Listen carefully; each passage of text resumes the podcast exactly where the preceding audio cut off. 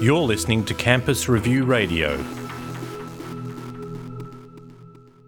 What do you think of the budget? Well, look, I mean, it's um, you know a continuation of the last two Abbott budgets, to be honest, in the skills area.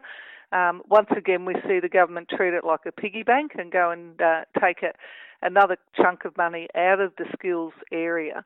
Now, if you want to talk about jobs and growth, if you want to talk about pathways for people into employment, you cannot do that off the back of constant cuts to the skills portfolio. Um, you know, we we know that proven pathways like apprenticeships and traineeships are a really important avenue. Not only I have to say for school leavers, uh, but also quite often now for older people looking to retrain. Uh, and yet, all we've seen is over a billion dollars in cuts for that resulting in over 120,000 fewer apprentices who are in training across the nation. Uh, so a a predictable perhaps, but nonetheless very disappointing budget in terms of skills training education. And the government has put $10 million into skills in a very curious area, an ad campaign. What do you think of that? Well, look, uh, you know, the government's response to what um, emerged probably around the middle of 2014 with the vet fee help scheme has been absolutely bemusing from the start. I mean, when it was clear that the blowouts were starting to occur, when it's clear that um, the rorting and um, you know absolute manipulation of really vulnerable people was going on, largely um, through many of the media stories that ran at the time. Um, they dragged their feet, they played around, they tinkered around at the end of last year, they slapped on this freeze. Now, at that point in time, Labor outlined a number of initiatives that we thought needed to be implemented urgently to get this situation under control. Um, that included an ombudsman, it included caps on course costs, uh, reducing the size of the loan, uh, injecting the department into the sign up process so that people were uh, dealing with the independent department to do it all of those things were knocked back by the government. Now we've got a discussion paper out there which basically says all those things we said are appropriate re- responses, and we're going to have more talk about it. But even worse than the budget, we're going to have some sort of $10 million advertising campaign. I mean, the government needs to take action on this. It's damaged the sector significantly.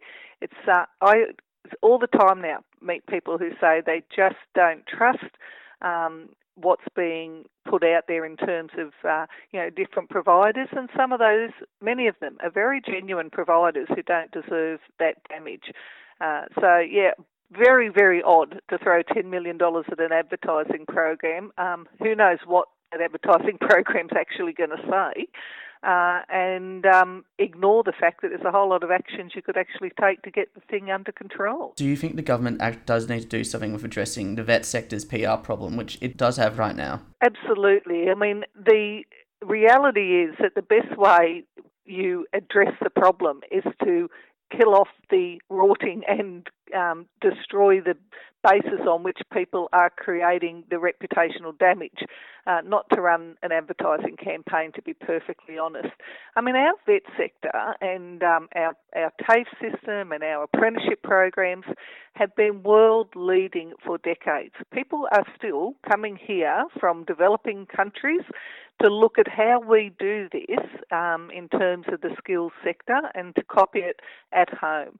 And at the same time, we are asleep at the wheel under this government while that very internationally recognised sector is being massively damaged. Uh, so it's just absolutely astonishing that you would have a budget um, that had nothing to say on this other than a 10 million advertising campaign and more cuts to the sector uh, without any new initiatives to put in place. Regarding the skills, the government's also announced their Jobs Path program. What do you think of that? Well, look, you know, it's um, a proposal to give uh, young people who've been, I understand, six months unemployed some um, very, very basic training. That is based, from what I can see, basically training in how to do interviews and write a resume um, and a little bit of skills preparation training. That is, you know, how to get to work on time and work in a um, workplace with safety, I assume. But very, very basic, and then um, put them in places like you know, the scenarios in the budget like a supermarket or a news agent. Well, you know, all work is experience is good. It's all valuable. That's why lots of young people, while they're at school, um, you know, have part-time jobs. They they appreciate that on their CV when they leave. But the real pathway to long-term employment security is qualifications. And we have had report after report after report in recent years telling us that in the future, a modern economy will require people to have qualifications, whether that's from the TAFE and vet sector or from the university sector, in order to have some security and long term well-being in the workforce. So if you want a pathway, you would not be cutting the skills portfolio, you'd actually be investing in it.